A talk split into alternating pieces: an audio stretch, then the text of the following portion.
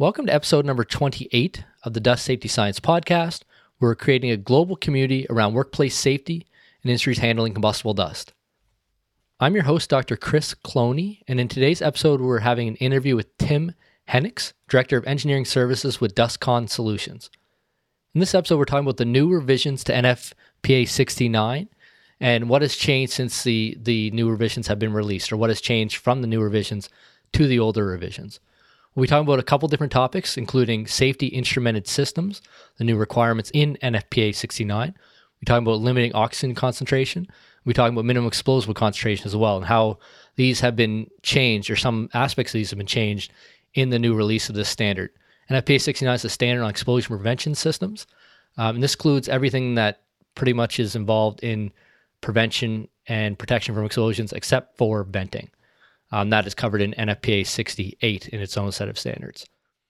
Listen through to the end of the episode because we actually get into a, an interesting discussion on process safety in general and how we kind of we have differences in how we approach process safety, uh, layers of protection, instrumented safety systems, and that sort of thing in the combustible dust world, and how that's a little bit different than what Tim has seen in the chemical processing industries. And maybe there's some room for improvement there. And we kind of get into some interesting topics there about loss containment in other areas. As always, I appreciate you listening to the Dust Safety Science podcast. And I hope you really enjoyed today's episode with Tim.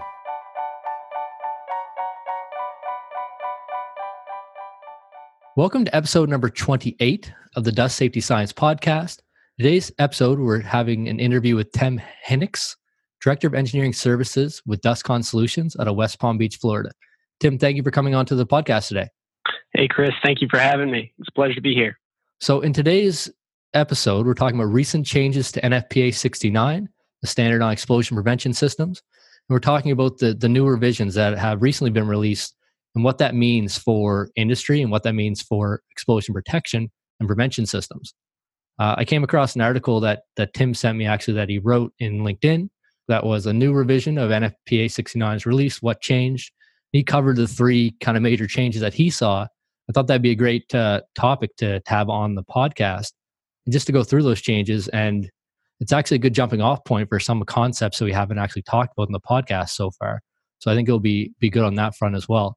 Tim, maybe before we jump into that, can you briefly explain your, your current role with DustCon Solutions and what uh, what you do there? Yeah, thanks, Chris. So at DustCon Solutions, we're a process safety consulting and engineering firm focused specifically on the hazards of combustible dust. In my role, I uh, kind of manage the day to day operations for us. Uh, I work with clients to, to make sure schedules are in order, that our consultants uh, are on site at the right times in the right places for those DHAs to be completed, answering questions from prospects and clients about what a DHA is, what dust testing they might need, and uh, if there's any opportunities where uh, I need to go out to the field to do those hazard assessments myself, I'll do that as well. Excellent. So maybe we'll just jump right into the topic because, as I mentioned, there's a couple things like safety instrumented systems, um, limiting oxygen concentrations, things that we've talked about a bit on the podcast before that this will allow us kind of jump into. But what does, as a starting point, what does NFPA 69 cover, and when were the most recent changes made? So, our listeners might be aware of some of the different NFPA documents that are related to combustible dust and the handling of uh, combustible dust. Uh, NFPA 69 is the standard on explosion prevention systems. It's essentially what we use to determine how to prevent and mitigate the effects of a dust explosion. Although this also covers um, explosions from flammable vapors or flammable gases. It's important to note that it's different than the NFPA 68 document, which covers explosion protection by deflagration venting. The explosion venting document is its own separate document, it doesn't necessarily get covered here in 69. But some examples of systems or methods for uh, explosion prevention covered in NFPA 69 would be inerting systems, uh, reduction of combustibles concentration, spark detection and, and extinguishment, similar systems to that, explosion suppression, explosion isolation, detonation arresters, and pressure pressure containment. Yeah, so I'm just looking through. It's not the newest version, but uh, the older version I have, and yeah, there's deflagration prevention from oxidant oxidant concentration reduction. There's combustible concentration reduction. There's uh, control of ignition sources, and then there's deflagration control. So this would be an explosion has started to happen or is in process, controlled by suppression, controlled by active isolation, controlled by passive isolation, and pressure containment. So control by pressure containment, designing your your vessel to withstand the explosion. Uh, so that's the good kind of coverage. And it is important to note, as as Tim said, that NFPA 68 is the the engineering guidance that covers explosion venting fully and wholly as well. You mentioned this actually, we didn't talk about it before the show, but you mentioned this in our email correspondence that this was, I think you called it maybe a a how-to standard versus a prevent or versus kind of categorizing the risk. Does that does that ring true, or what's the right way to say that? Yeah, you've got it, Chris. So when we talk about 69, we, we say that it's a how-to standard because it's prescribing the methods by which we mitigate or which we prevent uh, the hazards associated with combustible dust. And that's different than, say, NFPA 652, which is more of a, a, prescriptive standard. It's defining what the hazard is, defining where it exists, and it's pointing to these how to documents for the methods of control. Okay, that's a that's a good breakdown to mention. I think just as people try to work their way through these different documents and understand them, the hierarchy to know what that is is is good to know. You know, you have these kind of classification of different um, you know hazards and risks, and these point to then these these instructive or uh, maybe even prescriptive might be the word documents to to actually mitigate or prevent the risks. You mentioned that it can be a little bit uh, difficult to navigate the NFPA documents, and then you throw into that the, the fact that you know not only do you got different places that the, the prescriptive documents are pointing within NFPA, but NFPA is also pointing outside of the NFPA documents for some of these requirements. You know, you might find that in these, in specifically to NFPA 69, you know, a good example would be explosion isolation, where you know there's no test protocol that NFPA puts forth. It's actually pointing outwards towards some of these other third-party testing and approvals that you can get. Uh, you know, for a good example, if you're purchasing an explosion flap valve uh, for explosion isolation of, say, a dust collector, you know, NFPA doesn't have a test protocol for that. So you're going to have to go find the appropriate ATEX standard and use that as the testing protocol to ensure that your valve is safe. That's a good. That's a good um, clarification, and probably even a a topic for a future podcast. I think we went down that. If we go down the road right now, we may we may have to change the title of this episode.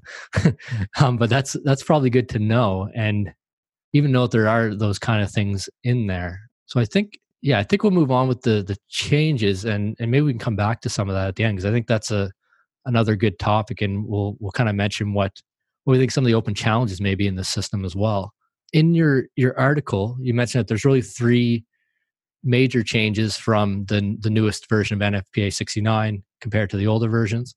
Uh, one is the introduction of safety instrumented systems to explosion protection, so SIS for safety instrumented systems, changing the limited oxygen concentration requirements or the guidelines there, and then changing combustible concentration design criteria. Those are kind of three that I saw highlighted in your article. So I think maybe we'll step through those. Um, starting with the first one, what is a, a safety instrumented system, and what do the the new changes require for that? So, a, a safety instrumented system, or a, a SIS, as it's commonly re- referred to, is uh, not a new concept. It is brand new to NFPA 69, but you know it's been around for quite some time, especially in the, the chemical and the petroleum industries. My first exposure to SIS uh, was working as a plant engineer in the chemical industry, where we used SIS as kind of an integral part of our independent protection layers at the plant. For those who have worked in the chemical industry in the past, safety, process safety is uh, you know, kind of a major component of uh, the design and the operation of those sites, and not only for the safety of employees, but for for continuity of the business. So when we define what a SIS is, it's a safety system used to prevent incidents that might happen that might cause loss or injury. And it does so by kind of monitoring the process and automatically taking action to intervene and ensure that we're bringing the system back to a safe condition. Typically, it's going to include logic solvers, controllers, and final control elements. And it's important to note that the SIS is an independent layer of protection against that hazard uh, above and beyond either the administrative controls or the basic process control system that you have in place. You know, when you talk to somebody who's trying to, to capture what a SIS is for the first time, uh, it might be useful to describe a real, uh, real simple example of a high level control on a tank from like a, you know, a rail car unload. Uh, so if you think about the way that the rail car is being unloaded, you've got a pump, is filling the, the tank with liquid. And, you know, one scenario which might cause loss is uh, kind of a loss of containment because that tank is overfilled. You know, maybe the, the level sensor fails or, or somebody forgets to turn off the pump and you overfill the tank. And that's an unacceptable outcome for your, for your organization. Well, what your simple SIS will do is you'll in, install an independent high, high level probe. You'll install a controller and you'll install maybe a shut off ball valve on the inlet line. And those three elements work together so that if you ever do meet that criteria of, you know, we've hit our high level, it'll shut off the inlet and you come to a safe state in which you're no longer going to be filling that vessel in that way. So, so that gives a basic overview of what the SIS is, but they get categorized based on how reliable each of the components of the SIS is. And we, re- we refer to each one of these individual components as an SIF, safe, a safety instrumented function. And they get rated on SIL levels, safety integrity levels, between one and four. One being the lowest level of reliability, four being the highest level of reliability.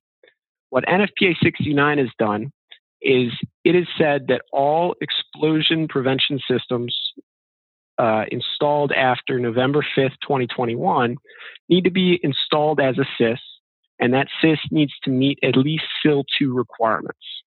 Maybe I, I really like the example of the overflow. And you actually used a bunch of keywords that we may circle around to, like process safety and loss of containment and things that as you mentioned in chemical processing industries are, are very kind of baked right in and then maybe in, in dust handling industries we we seem not to recognize loss containment's a big one. I mean we we don't even use that terminology really for for combustible dust. Some some of the really um, smart and expert people do but the general you know general industries may not use that term. Um, so we may come back to that we have time at the end because i think there's a lot of process safety things we can learn from those chemical industries that we're maybe skipping over or, or doing a different way in combustible dust safety. But for this SIS, so safety instrument systems, we have individual units. These are the safety instrumented functions, and they have to be ranked up to a certain level. So their safety integrity level, the SIL. Can you give an example of that how that looks for, say, a dust a dust line? Say you have a hopper, you're pouring in grain, it's going through a mill it's going through a cyclone um, down to a product line, a bagging station. What does that look like for? Uh, what does an SIS look like for in, in kind of combustible dust world? So, kind of the best uh, example uh, of an SIS, and it's not necessarily being called it uh, called in this way within the combustible dust community at this time, but it's acting in that way. Is an explosion suppression system. So, in the in the example you just gave, uh, you might have an explosion suppression system on your cyclone or on your uh, on your filter that, that's above your packaging line. And the goal of that uh, explosion suppression system is to prevent the propagation of flame front within the vessel if you ever get ignition. So if you don't have that suppression system in place, you're going to let that combustion run its course, pressure builds, the vessel will likely rupture from the amount of pressure built, and you get a flame ball that enters your plant. That's an unacceptable outcome. You can't do that. So what you do is you put this explosion suppression system in, and the way that it functions is it's looking for pressure built in that vessel. So that would be the, first of your SIFs or your safety integrated functions. Now, that's going to be your sensor. And it's taking in the information from the vessel, the pressure that's being built during those early stages of the deflagration, and it relays that message to the controller before finally sending out the signal to deploy your suppression canister, maybe. Now, when we're looking at that from a SIS perspective, if we've got maybe a single detector on the vessel and we've got a, a standard controller and a single bottle, uh, we're probably looking at what would be a SIL 1 level. And the SIL 1, again, circling back to that, it all, it's all about the reliability.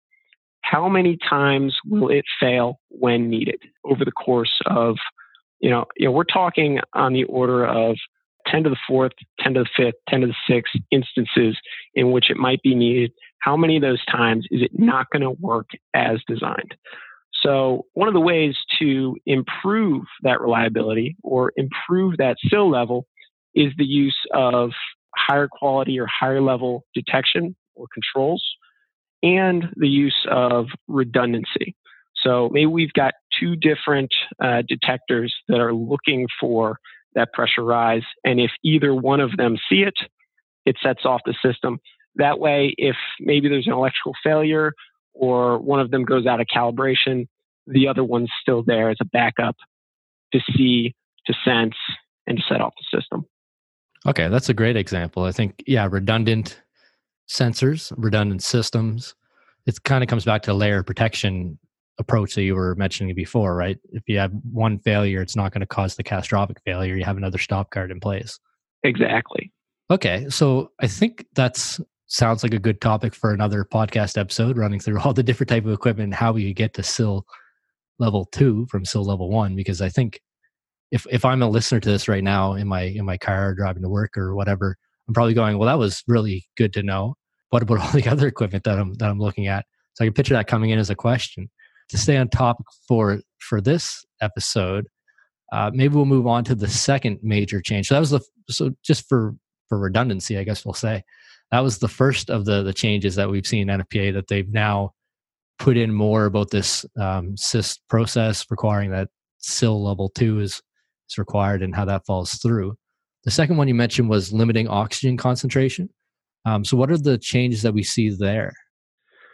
So within the NFPA 69 document, the, the changes to limiting to the way in which we are utilizing the limiting oxygen concentration data found in the annex material of NFPA 69 is going to change.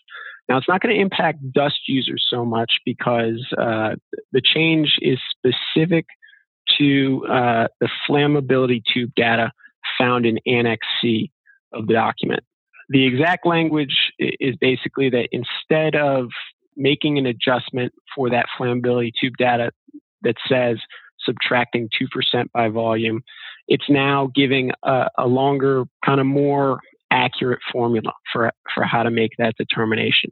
The new text reads subtracting 1.5% by volume for LOC values of 10% or greater, or multiplying by a factor of 0.85 for LOC values less than 10%.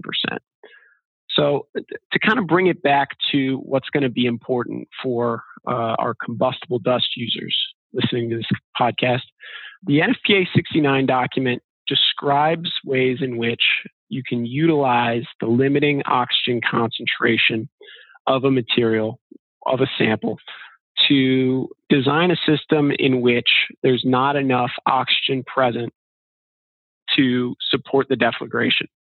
And it's used as a prevention system in a lot of cases. Uh, you can do it by adding an inert gas, such as nitrogen or CO2 inerting. Or I've also seen it done on the on dryer systems, where you've got the back end of a direct fire burner, and you've already consumed that oxygen, and you've got and you've got that fuel gas, you've got the spent or the the combusted fuel gas coming into the system with a low enough level of oxygen that it can no longer uh, support a deflagration in that atmosphere.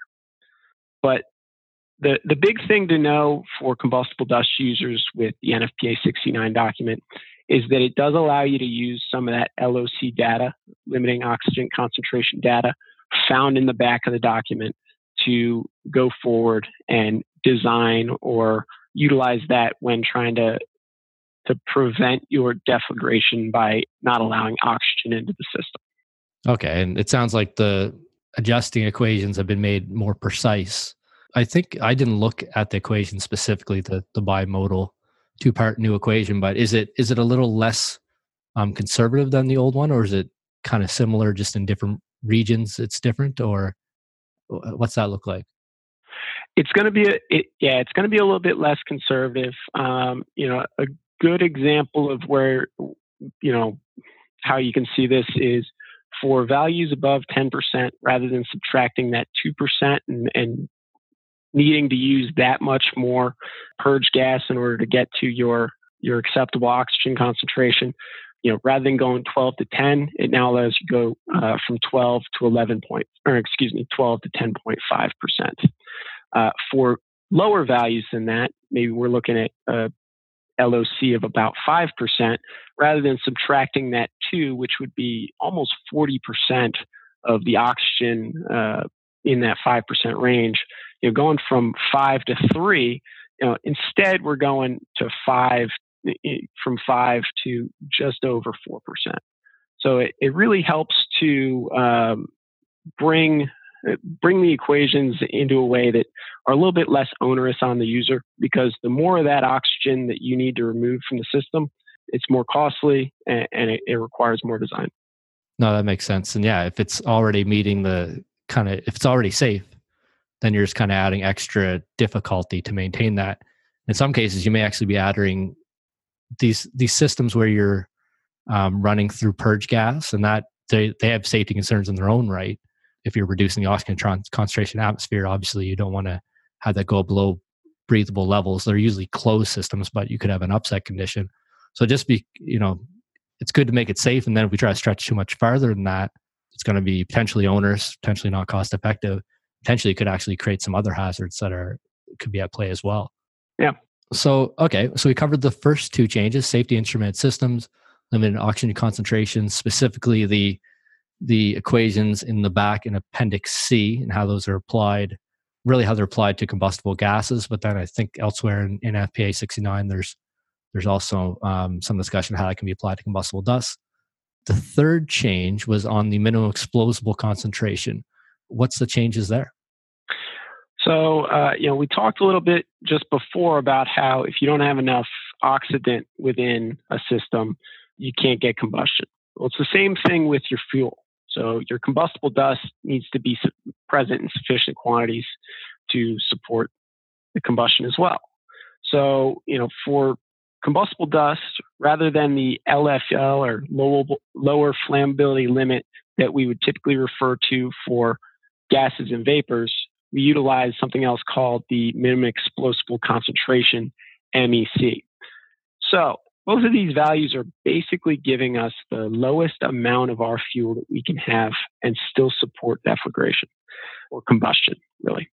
Focusing on combustible dust applications, we're using that MEC value as a basis of safety in certain situations in which we've got maybe a dilute airstream coming into a dust collector where we don't have enough combustible dust present to support that kind of combustion that might lead to a deflagration hazard. However, one of the things that has been identified as of recent is the idea that within a, a filter, within maybe a pulse jet type dust collector, you've got these fine particles that are constantly recirculating off the bags, right? Or maybe you have certain areas within your plant where you've got higher concentration of combustibles than in others.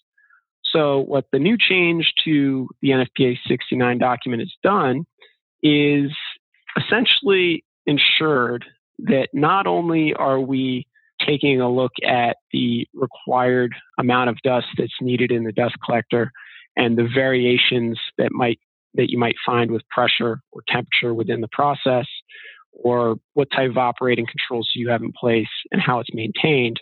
But what we're looking for is whether or not there's going to be concentration variation with time and location. And this is important in relation to that example I kind of brought up because when you first start up a, a new dust collector, it's got a real dilute stream in it. You very well may not have uh, a deflagration in that hazard for a deflagration hazard within that vessel for some amount of time.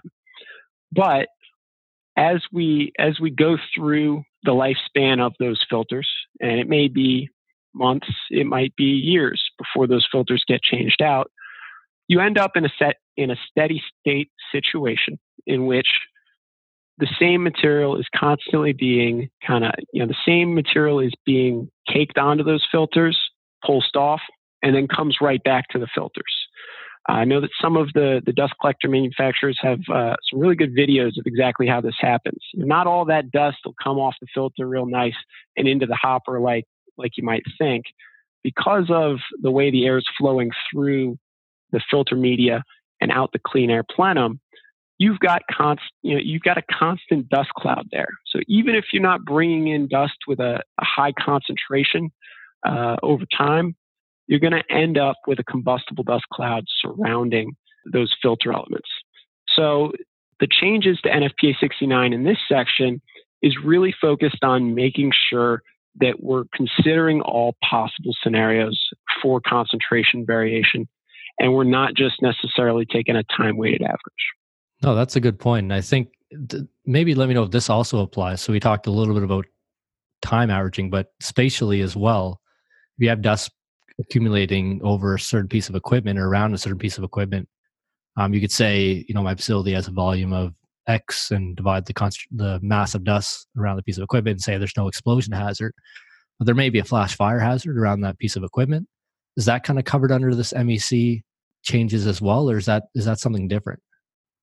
Yeah, you got it. Uh, in fact, the exact language that the, the document puts forth is that you're looking to ensure that you've got less than 25% of your minimum explosible concentration for all foreseeable concentrations in the operating conditions and material loadings.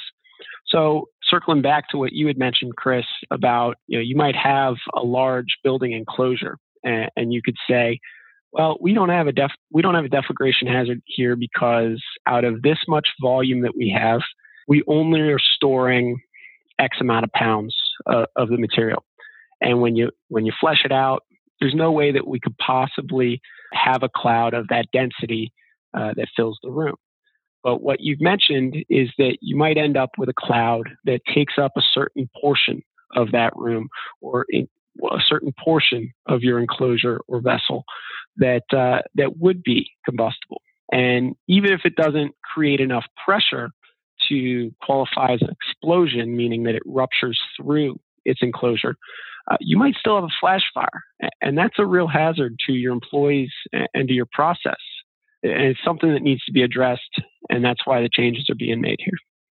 Oh, that's a, that's a really good um, clarification and, and point to go through. And I think that sounds like it's the changes are uh, maybe in the the right direction for you know overall safety. So I think before they had you know changes in operating temperature and operating pressure that will affect your your MEC, but yeah, if your your concentration is changing in time, especially during startup and shutdown, I mean that's when we see a lot of hot things maybe entering the system or um, people aren't quite prepared and and that's where you see people getting injured.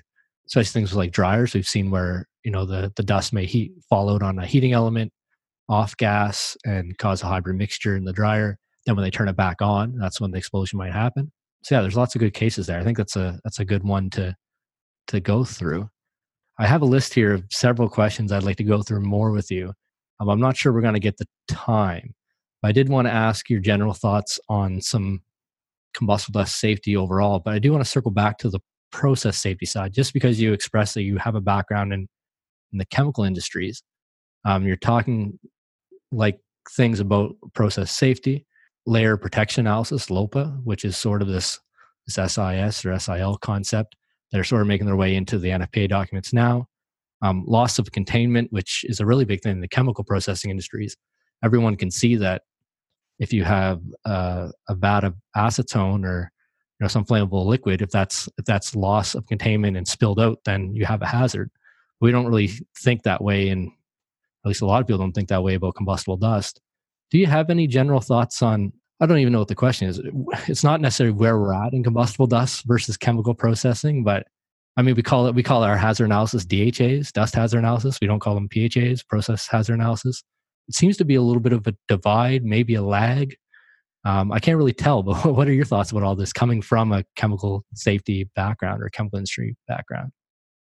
Yeah, it's interesting that you, you mentioned some of those things, Chris, because you know, starting in a, a in a chemical plant, uh, the, the concept of process safety is really hammered home from the first day you're on site, and the idea of loss of containment, meaning that you've got some material that ends up somewhere it shouldn't be whether it's it's leaking from a valve or it, it's being discharged through uh, a ruptured disc uh, because you've exceeded the pressure in that vessel.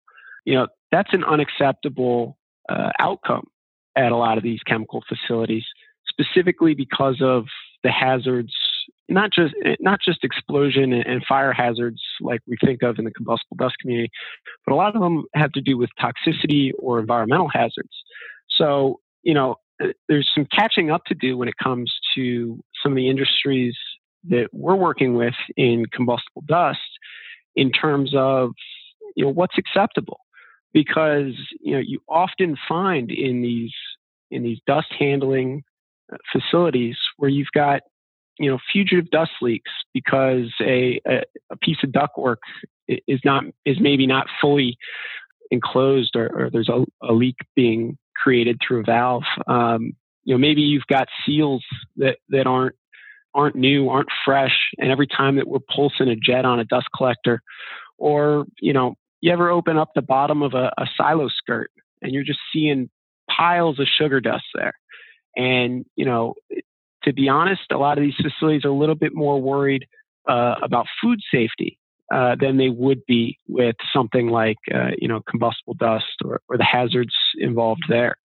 So, you know, I think that taking some of these early warning signs a little bit more seriously within our within our you know our process industries that aren't necessarily the, the chemical or the petroleum processing, but those of us handling solids, understanding that if we've got a large amount of uh, fugitive dust that's building up on our process equipment, it's because there's something wrong.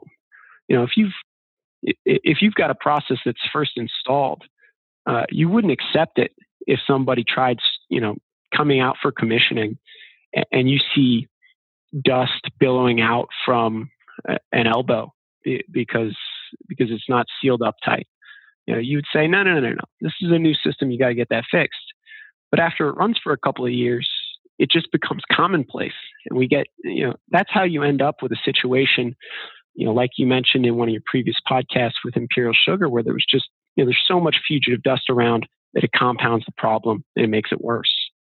Yeah, I, I appreciate you going through that because I didn't really prep you for that question, but it, it was uh the big the big word there is that I I hadn't I thought about a bit, but I hadn't thought about this way is loss of containment. The processes that you described are loss of containment of an elbow that's leaking dust, dust collectors that are not picking up dust. That is loss of containment of a fuel. If the if the dust is combustible, so get your dust tested, see if it's combustible. If it is combustible, that is loss of containment of a fuel. it's it's uh, and if we started calling it maybe we would you know be a little more aware about your standing in it or or whatever it is. No, you you've got it, Chris. It, it wouldn't be acceptable if you're at your car filling up uh, your tank and all of a sudden you just started leaking gasoline next to your car you know because if you know that that provides a, a clear and present hazard to you and it's something that's well recognized throughout society. And and and yet you know it, it's completely commonplace that that i see uh, coal dust or wood pellets you know two fuels that we use for generating energy in the same way and when they up, end up on the ground in, you know, in a very fine powdered form, they offer, you know, a hazard just in the same way as that gasoline would. But we just don't think of it that way. Yeah, that's a that's a really good, I think, kind of ending point. So I'll give a I'll give a brief summary. We went through um, DustCon Solutions, just what you guys do, what you and your team do there. um, with dust hazard analysis. I know you do a lot of training, a lot of speaking as well, um, a lot of education awareness in that space of combustible dust. We talked about NFPA 69 covering prevention of deflagration hazards and control of deflagration hazards, pretty much the gambit except for venting, um, which is covered in NFPA 68. Uh, we talked about SIS, safety instrumented systems, quite a bit, layers of protection, the SIL level, the safety in integrity level uh, requirements for that. We talked about limiting oxygen concentration and minimal explosive concentration. And we gave a couple examples through, which I think the audience will will like and appreciate.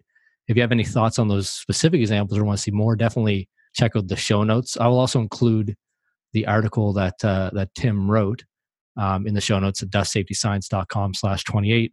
Then we closed up a little bit about this.